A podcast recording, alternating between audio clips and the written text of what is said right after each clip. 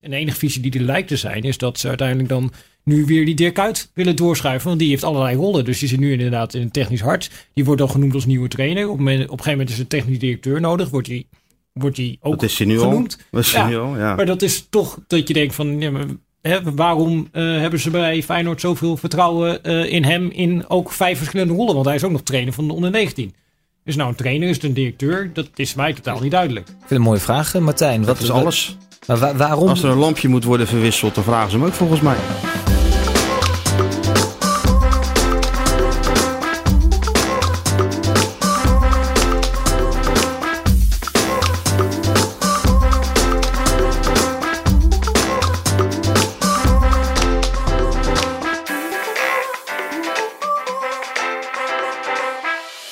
Welkom bij alweer de derde aflevering van Scorebord Journalistiek, de podcast van Voetbal International. Mijn naam is Stef de Bond en tegenover mij zit Martijn Krabbedam en rechts van mij Pieter Zwart. Heren, welkom. Goedemorgen. Hey, goedemorgen zegt hij. Uh, Martijn, allereerst, we hebben het over Feyenoord vandaag, over je artikel wat uh, komende woensdag op VI Pro en in het uh, magazine verschijnt. hoe lang volg jij Feyenoord al voor VI? Ja, dat is in fases gegaan. De eerste keer dat ik bij Feyenoord kwam, ging ik met Taco van der Velde mee. Dat was ergens in 98 al. En ja, dan kom je er steeds vaker. Ik woonde natuurlijk ook in de, in de buurt. Maar uiteindelijk het vaste volgen. Uh, ja, in het jaar van de UEFA Cup uh, was ik natuurlijk wel elke, elke week een aantal keer. Maar echt, ik denk sinds 2004 of zo, dat het echt op een uh, vaste basis is. Dat je dus gewoon heel die club voor je rekening neemt en het, het rijlen en zeilen daar, daarbij volgt. Een 15-jarig jubileum. Ja, ik weet het niet precies hoor. Het kan ook 13 of 14. uh, ja, je doet, in het verleden deed ik wel eens andere dingen erbij. Sparta of Excelsior of uh, andere zaken. En dat is in de loop der tijd wel iets minder geworden. Dat, was, dat het echt vooral Feyenoord was. Dus af en toe een uitstapje met, met Oranje is dan wel verfrissend, moet ik, moet ik eerlijk zeggen. Nou, zeker ook verfrissend omdat het Feyenoord is met... hoge pieken en, en vrij veel. Nou, er is altijd wat te doen. Dat maakt het natuurlijk ook wel leuk. Er zijn massat mensen die, die zeiden. Ik, ik kan me herinneren een gesprek met Marten Vergeel. Als die weer een keer boos op me was. Dat ik daar op dat kantoor kwam. En dat hij dan zat met dat kopje koffie. Van. Uh, vind je nou ook niet dat je nou te lang bij, uh, bij Feyenoord volgt? En dan zei ik altijd van. Ja, maar Martin, volgend jaar is er weer een nieuwe technisch directeur. Of een andere directeur. of, of nieuwe spelers. Dus er verandert altijd uh, genoeg om. Uh, om het, het, om het leuk te blijven overleefd. zitten. Ja, ik heb hem overleefd, ja. ja ik heb eigenlijk iedereen overleefd. Van, uh, van, uh, van ja, was de eerste trainer waar ik echt intensief mee samenwerkte, was van Marwijk toen. En ja, daarna zijn ik ze allemaal voorbij zien komen. Ja. Je hebt sommigen ook weer terug zien komen van Marwijk natuurlijk. Ik heb het ook nog een keer terug Ja. zien komen, ja, dat klopt. Ja, en uh, ja, het is wel grappig dat, dat heel veel zich wel herhaalt met die, met die trainers. Je zit nu ook bij Stam, hè. Je, ja, als, je, als je een tijd meeloopt en je hebt dat die... Ja, je ziet het allemaal gebeuren met blessures en het gaat even slecht. Het publiek gaat morren. Een overwinning op het juiste moment. Ja, een seizoen vertrekt, voltrekt zich altijd in dat soort uh, ja, de fases. Hè? Fases, ja, fases. Of het, het, het, je hebt het allemaal een keer meegemaakt. Toen met Gert-Jan van Beek bijvoorbeeld. Wist je op een gegeven moment ook wel dat het, dat het fout zou gaan, gaan lopen. Nou, dat, dat punt hebben we met Stam nog niet bereikt. Maar die processen van toen, ja, die herken je dan wel weer in de, in, tijdens zo'n seizoen. Ja, want, want jouw artikel deze week, uh, kun je ons een heel klein beetje meenemen wat jij hebt gedaan? Volgens mij ook met. Uh, ja, ik heb Pieter gewoon gebeld. Kijk, weet je wat het is? Feyenoord, uh, dat kent natuurlijk niet een hele geweldige seizoenstart. Dus je gaat altijd nadenken van hoe kan dat nou? Nou ja, het, het heeft natuurlijk altijd te maken met, met kwaliteit. Het is niet raar dat PSV en, en Ajax hoger staan en meer punten hebben. Want ze hebben ook gewoon betere spelers over de hele linie genomen. Maar Feyenoord moet toch wel beter zijn dan Emmen. Beter zijn dan ADO, dan Sparta en dat soort, uh, dat soort teams. Dus ga je nadenken, hoe kan dat nou? Nou, stammen een aantal keer over gehad. En die, sprak steeds over de belastbaarheid van zijn uh, spelersgroep. Dus ga je nadenken. Dus ik bel Pieter op. Ik zeg, je moet eens kijken van hoe belastbaar die spelers nou daadwerkelijk zijn. En hoeveel hebben ze nou eigenlijk gespeeld het vorige jaar. En, en, en ook dit seizoen. Nou, Pieter is daarmee aan de slag gegaan met, met Opta volgens mij. Ja, klopt. Ja, dan ga je op een gegeven moment uh, nadenken inderdaad over goh, hoe kunnen we dat uiteindelijk uh, vatten in een cijfer. Het liefst zou je natuurlijk gewoon de, de fysieke data krijgen. Maar ik denk uh, niet dat we met een WOP-verzoekje die loskrijgen bij Feyenoord. Dus ja, dan moet je een beetje een alternatieve route verzinnen. en in dit geval hebben we gewoon gekeken naar, oké, okay, wat is nou eigenlijk de ideale basisploeg van Ajax, PSV en Feyenoord? En hoeveel minuten maken die nu als percentage minuten van het totaal in de eredivisie? En dan zie je gewoon grote gaten. Dus dan zit uh, PSV en Ajax zit, uh, structureel boven de 80%. En Feyenoord zit geloof ik rond de 65, 70%. Uh, ja. ja, dat zie je gewoon dat daar eigenlijk structureel steeds spelers uh, afwezig zijn. Omdat ze te maken hebben met uh, blessures. Wat die andere clubs een stuk minder hebben. Ja, ik schrok er eigenlijk wel van, die cijfers. Ik wist wel, ja, ja is natuurlijk wel een gat, maar zo groot. Dat, uh, dat, dat vond ik eigenlijk best wel opvallend. Dat, dat Ajax, wat toch ook vorig jaar Champions, halve finale Champions League heeft gehaald. En ook eens gaan roleren. Zit toch al op 80%. En PSV zit er nog ietsje boven. Want die hadden natuurlijk na de winter geen Europese verplichtingen meer. Ik dacht rond de 83%. En Feyenoord dat de Europees, behalve trends in twee wedstrijdjes, uh, helemaal niks heeft gedaan afgelopen jaar. het zit dan op 68%, geloof ik. Dus ja, dat is natuurlijk best wel een gat. Maar, maar dan is natuurlijk de vervolgvraag: hoe kan dat? Waar komt dat vandaan? En dan wil ik toch even terug naar deze zomer eigenlijk. Mm -hmm. uh, Marten Vergeel gaat weg, Giovanni van Bronckhorst is weg. Uh, en moet dat gebeuren in de Kuip? Nou, jij, jij bent als club wat je overal bij. Jij, jij, ja. jij, jij ziet trainingen, jij ziet oefenwedstrijden, jij spreekt mensen. En dan, mijn persoonlijke mening is dat het gewoon onrustig is geweest. Is dat van invloed geweest op wat we nu zien? Het heeft altijd invloed. Maar je moet gewoon kijken. Uh, Jaap Stam tekent zijn contract. Nou, dan was er nog een algemeen directeur Jan de Jong. Een technisch directeur Martin Vergeel. Daar heeft hij ook mee gesproken. Die hebben hem aangesteld. Nou, hij, heeft, uh, hij is nog niet binnen of die zijn allebei vertrokken. Dus dat is op zich niet handig voor een trainer. Dat de mensen die jou halen, dat die, dat die weg zijn. Nou, wat heeft Feyenoord nou gedaan om dat op te vangen? Uh, een technisch directeur is natuurlijk gewoon noodzakelijk in een, in een voetbalbedrijf. Sterker nog, het is een van de meest belangrijke functies. Dat hebben ze opgevuld met, uh, met Sjaak Troost, die als bestuurslid technische zaken uit de Raad van Commissarissen kwam. Ze hebben natuurlijk wel geprobeerd om een TD te halen. Ze hebben ook met heel veel mensen gesproken. Alleen Troost vond ze niet geschikt of niet goed genoeg. Dus besloot het zelf te gaan, gaan doen. Nou, hij heeft natuurlijk geen enkele ervaring in dat vak, want het is wel een vak. Dus wat heeft hij gedaan? Hij heeft gewoon een groepje mensen om zich heen verzameld in een soort van technisch-achtig hart, zoals Ajax dat vroeger uh, kende. Met, uh, daar zit dan Jaap Stam in als hoofdtrainer. Daar zit Stanley Bart in als, uh, als hoofdopleiding. En, en op een of andere reden Dirk Kuyt, de trainer van, van onder 19, die spreekt er ook een woordje in mee. Ja, die gaan dan het technische beleid voeren. Probleem was dat er geen budget was. Sint-Juste was nog niet verkocht, Filena wel. Alleen dat geld daarvan konden ze niet helemaal herinvesteren. Dus wat ga je krijgen? Je hebt niet al te veel budget, maar je moet wel Filena vervangen en, en Van Persie vervangen. En proberen die selectie te verversen. Want dat is natuurlijk belangrijk voor een club. Dat je ook zorgt voor een bepaalde doorstroming. Nou, dat kon ook al niet. Doordat die selectie langdurig vastlag. Met allerlei contracten die, lang, die, die doorlopen. Plus een salarisplafond. Dat ook uh, het plafond al echt daadwerkelijk had bereikt. Kon ook, kon ook heel weinig. Dus wat ga je dan doen? Dan moet je het zoeken in transfervrije spelers. Of, of, of in huurlingen. Nou, dat is exact wat, uh, wat Feyenoord heeft gedaan. En dan kom je met niet heel veel geld niet uit bij de allerbeste spelers. Dus dan ga je verhalen. Die afgelopen jaar, nou, ik geloof uh, uit mijn hoofd uh, misschien duizend minuten heeft gespeeld voor, uh, voor Swansea in het championship. Narsing heeft er ook 40 gespeeld. Je komt uit bij IE, 770, 777 minuten voor Lille en, en Nantes. Ja, dat is de categorie waar je het in moet zoeken. Karsdorp natuurlijk ook niet veel gespeeld. Ja, Karsdorp 500 eh, minuten verdeeld over 11 wedstrijden bij AS Roma. Plus jaar daarvoor nog veel minder door die zware knieblessure.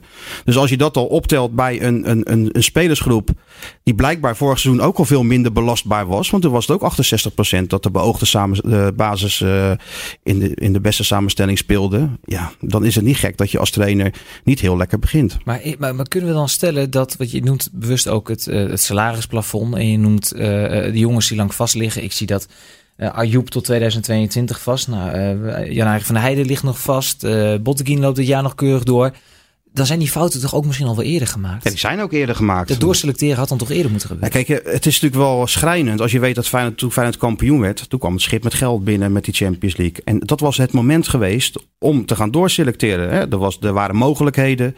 Eh, de club stond ook in aanzien. Want je wilt toch als, als speler ook wel graag spelen... bij een club die kampioen is geworden, Champions League speelt. Maar wat heeft Feyenoord gedaan? In plaats van dat ze dat uh, deden... gingen ze gewoon de contracten van de spelers die er al waren... gingen ze verlengen. Hè? Doorgaan en verder bouwen uh, op de weg die was ingeslagen. hebben ze natuurlijk wel wat gedaan. Hebben ze vooral in de Eredivisie ga, geshopt natuurlijk. Met spelers zoals als Amrabat die, die toen is gekomen. Sint-Juste, Larsson. Dus ze hebben best wel veel geïnvesteerd in die zin. 26,5 miljoen uit mijn hoofd. Dat is natuurlijk nog best nogal wat. Alleen ja, je weet ook wat je krijgt als je in de Eredivisie scout. Je haalt spelers van de subtop. En als je er daar te veel van haalt. En die, die maken niet de ontwikkeling door die je hoopt en verwacht ja, dan word je zelf op een gegeven moment een soort Heerenveen of Utrecht. Hoe zie jij dat, Pieter? Nou ja, dat is denk ik inderdaad wat je terugziet. En dat is al jaren zo bij Feyenoord natuurlijk. Dat ze vooral spelers halen uit de subtop. En dan vaak ook niet jonge spelers. Dus uh, Botteguin die komt ook op een leeftijd dat je weet van... Nou ja, die gaat zich niet meer spectaculair ontwikkelen. Dat geldt ook voor Van der Heijden. Toen Feyenoord kampioen werd hadden ze ook een elftal wat... Uh, qua gemiddelde leeftijd veel ouder was dan de elftallen van uh, Ajax en PSV. Dus dat was echt iets van uh, 23 voor Ajax en PSV ten opzichte van 27, 28 voor Feyenoord. Dus je hebt wel volwassen spelers die meteen kunnen presteren. Alleen als je dan lange termijn een doorontwikkeling wil maken en je gaat die spelers die dan op hun top zitten verlengen tot de periode dat ze over hun top zijn, ja, dan is het eigenlijk logisch dat je terugloopt. En nou een vraagteken wat daar natuurlijk ook is bij Feyenoord is, ja, wat is nou met de jeugdopleiding aan de hand? Want daar komt ook al ja, jaren heel weinig door waarvan je zegt, nou, dat uh, heeft het niveau wat je zou mogen verwachten bij Feyenoord uit de jeugdopleiding. Ja, en om daar nog even op terug te komen, wat, wat Pieter terecht stelt, het is, die leeftijd was natuurlijk vrij hoog. Maar je moet natuurlijk ook als club waarde creëren op, op, op, het, het, veld. Dat en, en dat, dat is niet, hebben. dat is niet door contracten van wat oudere spelers te gaan verlengen. Want die worden natuurlijk steeds minder waard ook. Naarmate ze, ze ouder worden. Dat zag je ook terug. Ja, wat is Bottekin nog waard? Wat is Van der Heijden? Nou, die is niet weggekomen. Wat zijn die spelers nou nog waard? Bovendien belemmer je dan de doorstroming van, uh, van jeugd. En dat was natuurlijk ook weer een ander punt waarin Feyenoord een fout heeft gemaakt. Dat hebben we volgens mij ook al vaak genoeg besproken. Is dat ze niet zijn ingestapt in die, in die piramide. De bewijzen zijn er nou toch wel. Hè. Als Ajax daar, als die spelers van Ajax nou zeggen van Donny van der Beek, Frenkie de Jong, uh, zelfs Onana, Dolberg die dan nu weg is. Ze hebben allemaal minuten gemaakt uh, in die, in die keukenkampioen divisie. Ja, je hebt die wedstrijd op maandagavond er ook al eens gezien. Ja, natuurlijk. Het is verschrikkelijk. Het is... Je, je, je, ziet 22 spelers die er geen zin in hebben. En die, ja, ja tot, maar het is ook wel eens maandagmiddag in, in Leeuwarden uit ergens ja. tegen, tegen Cambuur. En Ajax in die, in, die, in die eerste divisie, ja, ga maar naar Cambuur, ga maar naar Go Ahead. Uh, dat soort ploegen, daar word je toch wel beter van. Dat is wat die spelers zelf ook onderkennen. Maar ook op een iets lager niveau zelfs nog. Um, Jong AZ speelde in de tweede divisie, werd daar kampioen. Daar speelde Boadou op zijn 15e, 16e. Maakte al doelpunten. Tegen mannen van 28. Tegen mannen van 28. En dat was wel echt. Dan moest hij wel aan de bak. Nou, je ziet wat, uh, wat dat doet met de ontwikkeling van een speler. Feyenoord heeft dat laten lopen, bewust. En moet daarin nu een inhaalslag maken. Want iedereen heeft het wel over de jonge talenten van Feyenoord. Maar ik weet niet of ze goed, goed genoeg zijn, omdat we ze te weinig aan het werk hebben gezien. Wat was nou hun podium waarop zij zich konden ontwikkelen? Af en toe uh, met onder 19, uh, af en toe met de belofte. Uh, die, die International Premier League, League, competitie in Engeland ergens op een bijveld tegen Leicester City, tegen jong Leicester City. Ja, dat helpt allemaal niet mee. En Feyenoord is daar natuurlijk ook van doordrongen. Ik was vorige week bij, bij Stanley Blart en die gaf ook aan dat ze echt wel naar mogelijkheden zoeken om misschien toch weer in te stromen in die, in die piramide. Terwijl de KVB ook komt met het idee van een onder 21 competitie.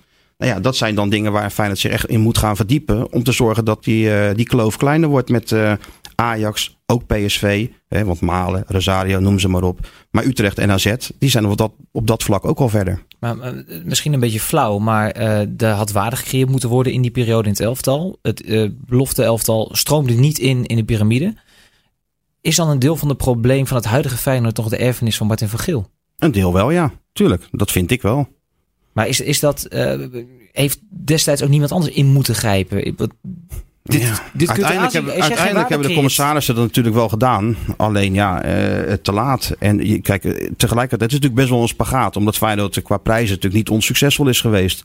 Die credits moet je van Geel ook geven. Feyenoord is kampioen geworden onder hem. Bekers gewonnen, kruifschalen.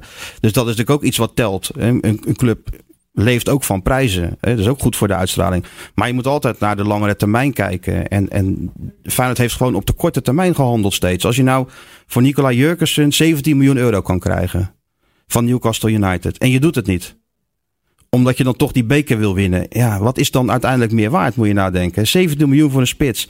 Wat is die nu nog waard? Je moet altijd kijken van, wat is nou op de langere termijn het beste voor een club? Berghuis, het contract hebben ze verlengd nu dit jaar.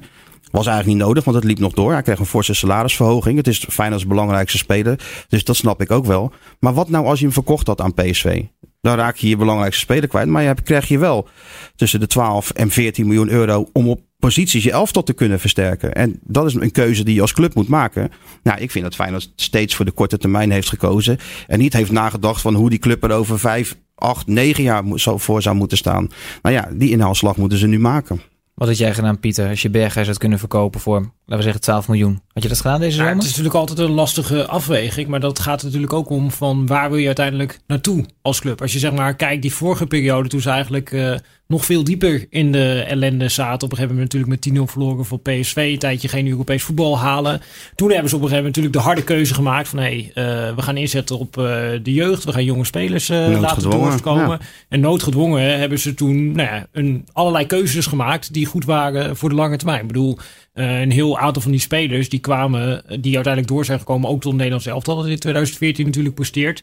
En die zaten bijvoorbeeld in de Feyenoord A2, die op een gegeven moment bijna afgeschaft eh, was. En bij de, al die jongens was eigenlijk al hun eh, contract opgezegd. En dat is dan eigenlijk een soort van per ongeluk is dat in stand gehouden. Moesten ze op een gegeven moment noodgedwongen door financiële problemen een kans krijgen. En dan zie je dat dat langer termijn uiteindelijk iets oplevert. En dan is natuurlijk het hele vreemde dat Feyenoord zodra eigenlijk nou de vruchten geplukt werden van die keuzes die noodgedwongen gemaakt waren voor de lange termijn. Dat ze in één keer weer allerlei keuzes gaan maken die puur gericht zijn op de korte termijn. En dan vraag je wel af van eh, waar ze nu uiteindelijk eh, die visie binnen die club. Maar ja, dat er zoveel wisselingen zijn in de leiding. Dat, dat geeft natuurlijk ook wel aan dat, dat dat er niet echt is. En de enige visie die er lijkt te zijn is dat ze uiteindelijk dan nu weer die Dirk Kuyt willen doorschuiven. Want die heeft allerlei rollen. Dus die zit nu inderdaad in het technisch hart. Die wordt dan genoemd als nieuwe trainer. Op, moment- op een gegeven moment is een technisch directeur nodig. Wordt die, wordt die ook Dat is genoemd. Dat is Ja, nu al, ja. Maar dat is toch dat je denkt van... Ja, waarom eh, hebben ze bij Feyenoord zoveel vertrouwen eh, in hem... in ook vijf verschillende rollen? Want hij is ook nog trainer van de onder 19. Is nou een trainer, is het een directeur? Dat is mij totaal niet duidelijk. Ik vind het een mooie vraag, eh, Martijn. Wat Dat is alles. Waarom? Als er een lampje moet worden verwisseld, dan vragen ze hem ook volgens mij. Ja, waarom? Ja, omdat, ik weet het niet. Wat is nou om op terug te vallen? Ze hebben Stanley Bart nou teruggehaald als, als hoofdopleiding bij, eh, bij, bij de club. Nou, die, onder zijn leiding is, de, is de, de Academy vijf jaar op rij eh, de beste van Nederland geweest. De Rinus Michels Award eh, gewonnen. Nou, die zit dan ook in het, in het technische hart. Het is wel zo, kijk, los van de kwaliteiten van Bart of, eh, of wie dan ook. Het is wel heel veel steeds het oude. Heel veel bij het oude. Het is weinig vernieuwend wat, wat Feyenoord doet. Ze hebben natuurlijk wel geprobeerd om nu met Eenhoorn een, een, een directeur, een sportdirecteur naar, naar Feyenoord te halen. Die misschien wel een hele andere kijk op de, op de dingen heeft. Alleen, ja, andere zaken aan zijn hoofd nu met het dak. Plus het hele stadiondossier, wat we helemaal nog niet hebben benoemd, hangt natuurlijk ook als een Ja. molensteen om die club zijn nek. Want als algemeen directeur moet je je daar ook maar aan, eh, aan conformeren. En, en stel dat het niet doorgaat, et cetera. Dus ik denk dat iedereen, de beoogde kandidaat, ook wel even afwacht hoe zich dat verder gaat, eh, gaat ontwikkelen. Dus het is allemaal niet heel makkelijk. En je hebt dan ook nog te maken met de verwachtingen die bij Feyenoord altijd hoog gespannen zijn. Je kunt natuurlijk wel roepen, zoals heel veel mensen zeggen, we moeten gewoon op de jeugd inzetten, et cetera. Maar wat je dan wel krijgt, wat Pieter ook net schetst, daar zit dan ook wel weer een soft bij zoals die 10-0 tegen PSV. Nou ja, die heeft Feyenoord nooit kunnen vallen. Ik heb dat ook nog nooit eerder meegemaakt. Maar dat was wel met dezelfde spelers die dan een aantal jaar later in de halve finale staan van een, eh, van een WK in, in Brazilië. Dus je moet als supporter dan toch geduld betrachten. En ook een paar hele vervelende periodes slikken. Ja, en dat is soms ook wel eens moeilijk, omdat Feyenoord wel qua statuur een club is die gewoon elke week moet winnen. En zeker van mindere tegenstanders. Dus het is allemaal steeds maar spagaten waar, eh, waarin de club zich, eh, zich terugvindt. Dus Feyenoord moet een keer harde keuzes maken, een lijn volgen en zeggen zo gaan we het doen. En als er dan een periode met, met minder resultaat bij komt kijken, ja, dan heeft iedereen dat maar te accepteren. Wil je meer verdieping bij het voetbal? Ga dan naar vi.nl slash podcast en neem een abonnement. www.vi.nl slash podcast.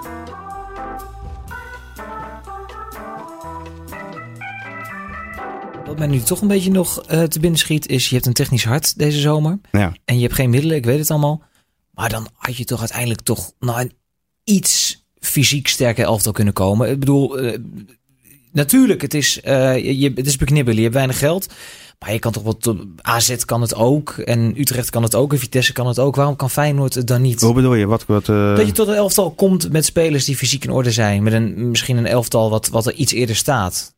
Nou, het is natuurlijk ook lastig. Hè? Je hebt een beetje altijd te maken met een soort van het eh, principe van de loopband. Dus stel jij loopt eh 10 kilometer eh, per uur op die loopband. En dat hou je een half uurtje vol. En dan komt er een... Nou ja, jij gaat in dat geval... Hè, je hebt nieuwe ambities. Je denkt ik ga 15 kilometer per uur lopen. Ja, hou je het langer of hou je het korter vol? Ja, je houdt in principe korter dan die 30 minuten vol. En als je dan ja, vaak als er een nieuwe trainer komt, zie je dat hij denkt: ik wil uh, hoge intensiteit gaan spelen. Dus ik wil 15 km per uur gelopen. En dat wil ik ook eigenlijk nog langer doen. Dus ik wil er niet 30 minuten volhouden, maar 40 minuten volhouden. En als je dat dan gaat doen, dan flik je van die loopband af. En dat is wat je eigenlijk ja, vaak ziet als er een nieuwe trainer komt. Die denkt: ja, weet je, Stam, die speelstijl van hem, dat vraagt meer van die groep dan die speelstijl van uh, Giovanni van Broenkorst. En ja, dan ja, ga je hoge tempo spelen. En als je dat dan ook nog langer wil volhouden, wat ook nog meer wil gaan trainen. Ja, dan wordt het op een gegeven moment lastig voor die spelers. En dan, dan de blessuregevoelige types, ja, die, uh, die raak je meteen kwijt. Ja, maar, maar dit, dit blijft toch een hele rare situatie. Dat is, nee, je, had, je had een trainer binnen, die heeft in Engeland gewerkt. Die heeft bij Zwolle op deze manier gewerkt. Uh, die staat voor dit voetbal. En je haalt spelers die eigenlijk dat voetbal niet kunnen spelen. Ik weet niet of ze dat voetbal. Ze kunnen dat voetbal nog niet spelen, nee. En dat is misschien de inschatting die je altijd moet maken. Je hoopt natuurlijk altijd dat het sneller gaat. Zo'n club hoopt altijd dat Jurgensen eerder herstelt van zijn, eh, van zijn blessure. En, en wat over die speelstijl, dat is ook nog wel aardig. Want uh, was op tenniskamp in, in Oostenrijk, kreeg Pieter aan de lijn. En we hadden die wedstrijd. Ik was daar bij die wedstrijd tegen. Was het Darmstad volgens mij? Hè? Ja. En ja, hij was op televisie te kijken. En hij belde op. Ja, je kunt wel zien wat Stam wil. Ja, dat kon je ook echt zien. Ook in zijn manier van trainen. Maakte er geen geheim van. Dus de intenties, hoe hij het wil doen met, met Feyenoord, die waren al vrij snel duidelijk. Hè? En ook met de spelers. Alleen als er dan steeds jongens wegvallen eh, en ze komen weer terug en ze vallen weer weg en ze komen weer terug en ze vallen weer weg. Ja, dan gaan die plannen en die manier gaat dan ook even overboord. Omdat je dan ook weer wordt gedwongen om op de korte termijn punten te halen. Want je kunt, het is nou nog geen eens oktober. En het gaat met Ajax en PSV, PSV 7 punten. AZ staat er al 6 voor. Ik zeg niet dat Feyenoord kampioen uh, moet worden. Dat zegt niemand. Maar de bedoeling was wel om het gat dat vorig jaar al 21 punten was. Of 23. Om dat in ieder geval te proberen te halveren.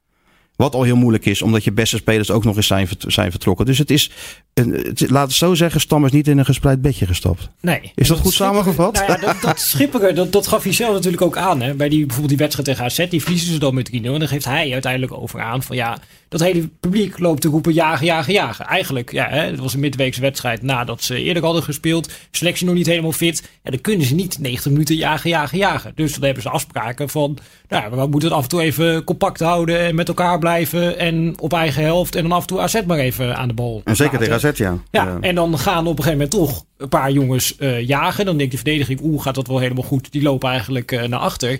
En soms zag je daar gaat op het middenveld. Dat is ongelooflijk. Maar dat, dat heeft ook eigenlijk allemaal met dit eigenlijk zie je daar op het veld terug van je hebt een bepaald verwachtingspatroon. Hey, we zijn Feyenoord en uh, we denken, nou, we kunnen tegen ieder team domineren. En je hebt een groep die dat nog niet kan. En een trainer die probeert die twee werelden bij elkaar te brengen.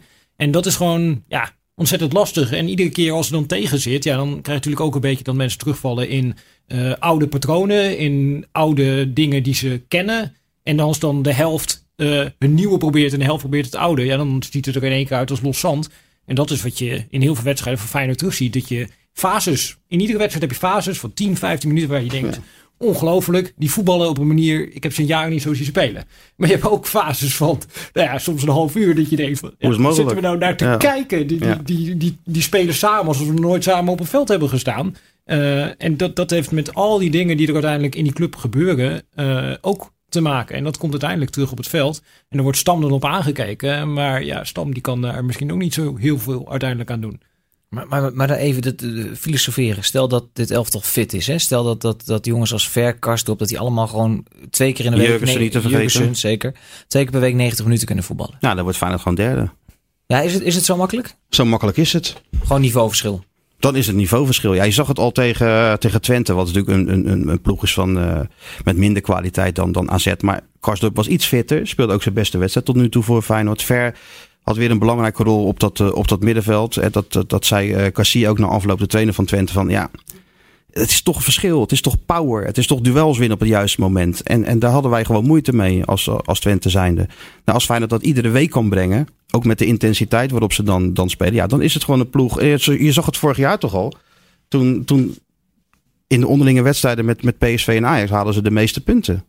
Alleen tegen de mindere ploegen was het, was het een probleem. Nou, Stam is juist gekomen om die mindere tegenstanders, de Emmens, eh, de Zwollers van deze wereld, om die nou eens met beter positiespel hè, om die kapot te spelen. En, en je zag ook de, de bedoelingen daarvan al terug in de, in de voorbereiding, hoe ze, hoe ze het wilden gaan doen. Alleen ja, door allerlei omstandigheden is dat proces, uh, heeft dat vertraging opgelopen. En trainers profiteren daar ook van, hè, van dat Feyenoord nog niet fit. Die weten dat, zeg maar. En wat je eigenlijk ziet is waar Feyenoord traditioneel slecht in was, was uh, teams die gewoon vanuit de zone heen en weer schuiven om die kapot te spelen. En je ziet eigenlijk dat coaches uh, van tevoren al concluderen van nou, als we in de zone gaan spelen, werkt het helemaal. Bijvoorbeeld Emmen, dat speelde in die openingsfase, speelde ze in de zone, werden helemaal zoek getikt. Omdat al die spelers komen in twijfel van, oh, Tapia zakt in één keer uit. Moet ik nu wel door of niet door? Wie moet er dan uiteindelijk Voor in positiewisselingen. Ja, en, en, al die positiewisselingen die maken dat dan al die spelers moeilijke keuzes moeten maken en gaan twijfelen. En dan op een gegeven moment kiezen die coaches er gewoon voor van, we gaan het gewoon één op één uh, vastzetten met mandekking. Alleen als in principe, als jij met Emmen mandekking speelt tegen Feyenoord, dat kan helemaal niet. Want ze hebben, overal hebben ze betere spelers staan. Alleen als die betere speler nog niet helemaal fit is, ja, dan werkt dat uh, nog even. Maar op de lange termijn zou je mogen verwachten dat ze niet meer terug kunnen vallen op die route. Want ja, mandekking zou niet kunnen werken tegen Feyenoord als jij veel mindere spelers hebt op iedere positie. Dus jij deelt ook de gedachte van Martijn dat als zometeen uh, het elftal fit is, dat dit uiteindelijk wel gaat draaien en Feyenoord mee gaat doen voor plek 3?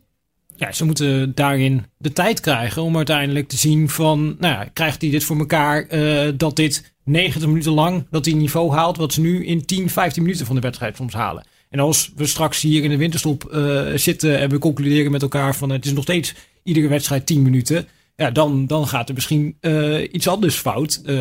maar nu zou je hem nog wel als beginnende trainer het voordeel van de twijfel moeten geven van ja, het is duidelijk wat hij probeert te veranderen. Het komt alleen nog niet helemaal uit. Uh, maar dat is logisch, want dat heeft nou eenmaal tijd nodig om dat voor elkaar te krijgen. En, dat probleem is, dat krediet krijgt hij misschien van ons, maar niet van de, mens, van de mensen op de tribune. Want die merkte nu al na AZ dat er heel veel kritiek uh, loskwam op Stam. Op Twitter, Stam oud, uh, verkeerde wissels, uit te hard trainen, dat soort zaken. Ja, Van Bronckhorst was een echte Feyenoorder in die zin dat hij natuurlijk daar is opgegroeid.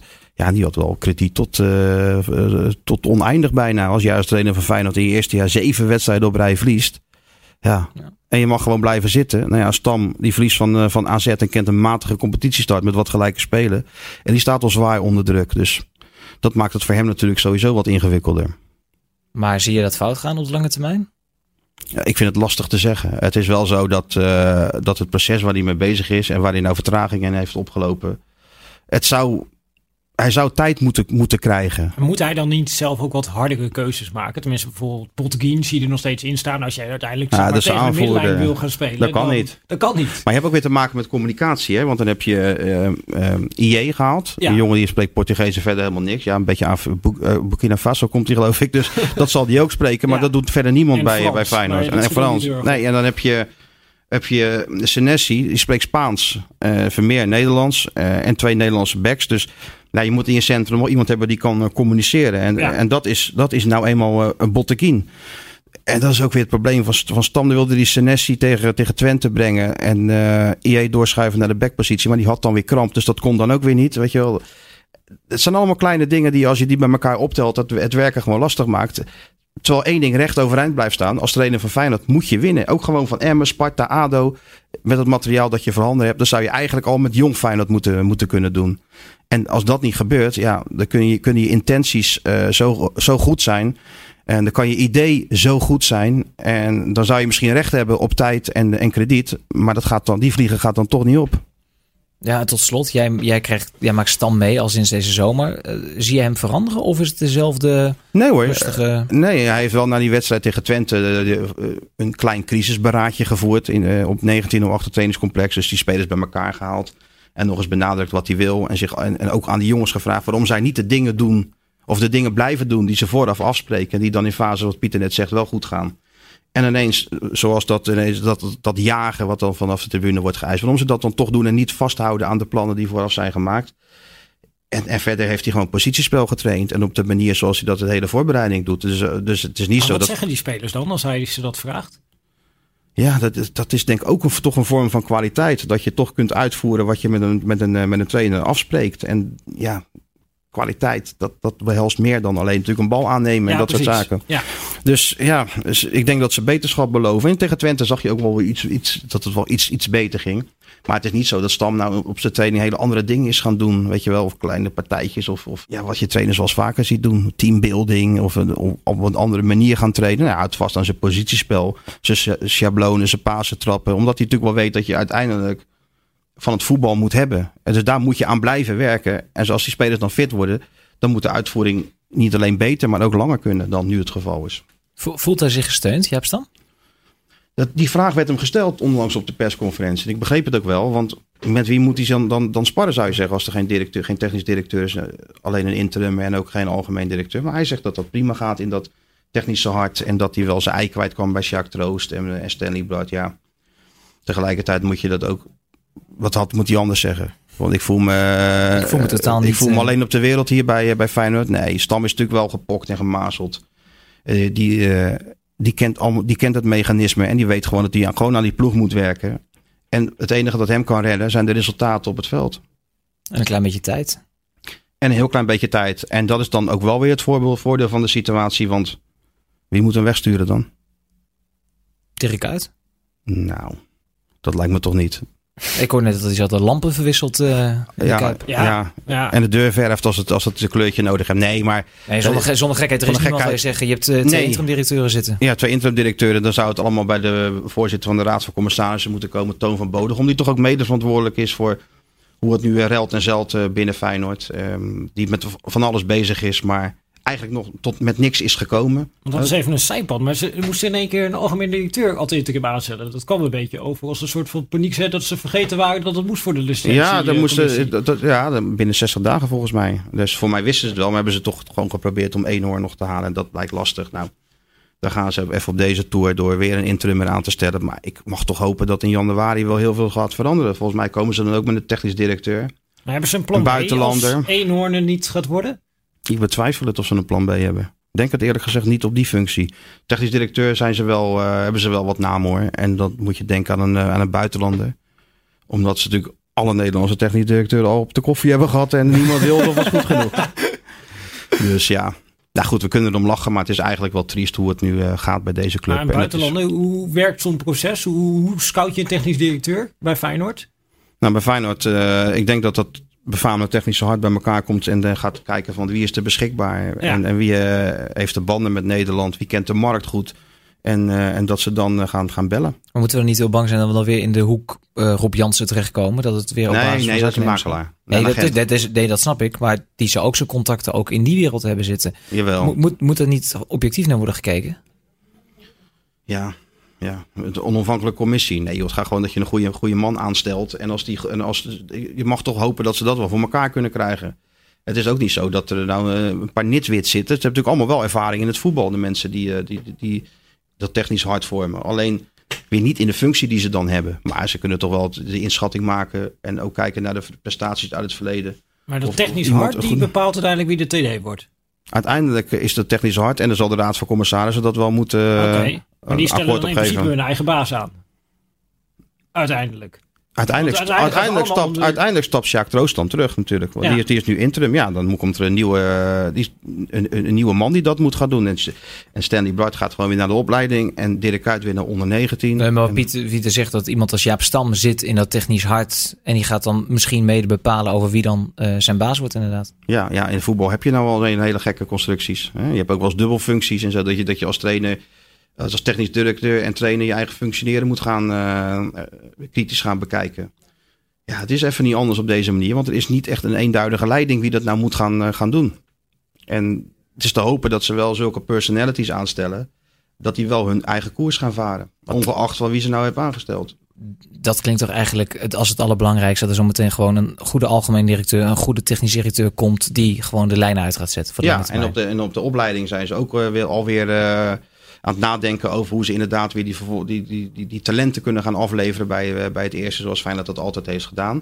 Alleen dat hele proces, dat dat gaat wel weer één, twee jaar overheen, denk ik, voordat Feyenoord weer een, een club is waar alles normaal ruilt en, eh, en zelt. En in de tussentijd moet er gepresteerd worden. Ben enthousiast geworden van dit verhaal van Martijn Krabbedam en Pieter Zwart? Lees dan dit verhaal op vi.nl slash scorebordjournalistiek of in de nieuwe uitgave van Voetbal International. Ehm, en we hebben meerdere podcasts bij eh Voetbal International. Zo hebben we de podcast eh, Knipping en Van Duren. En eh, Pieter, volgens mij kom jij ook weer in beeld met... help me even. De coëfficiënte Polonaise podcast. En voor de mensen die nu willen weten wat dat is, waar gaat het over? Even in Dus eigenlijk is het heel simpel. Eh, Het concept is eigenlijk, eh, we hebben vier Nederlandse clubs nog eh, in Europa. Die spelen natuurlijk voor de coëfficiëntenranglijst uiteindelijk. Of in ieder geval, dat levert punten op en dat gaat weer over de startbewijzen. We hebben één iemand in Nederland die die ranglijst begrijpt. Dat is Michel Abink. Eh, en die kan het daar op een begrijpelijke manier toelichten. En dan zitten Sleeman en ik, en ik er nog bij om even af en toe wat lucht tussen de coëfficiënteninformatie eh, te creëren. En dat is het eh, concept van de podcast. Ja, je moet wiskunde hebben gestudeerd om dat eh, te kunnen begrijpen. De, de, de podcast? Of, De podcast. ja. Of Dus tenminste de coëfficiënte Polonaise. Ga jij me lopen? Ik, nou, als ik echt helemaal niks te doen heb, dan wil ik hem misschien wel even aanzetten. Maar ik verheug me op knippingen van Duren. Dus wat is dat?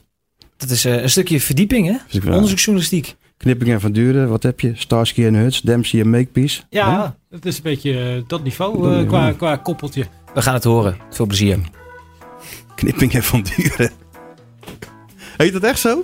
Ja, ja, ja. ja. Oh ja? Videoserie. Knippingen.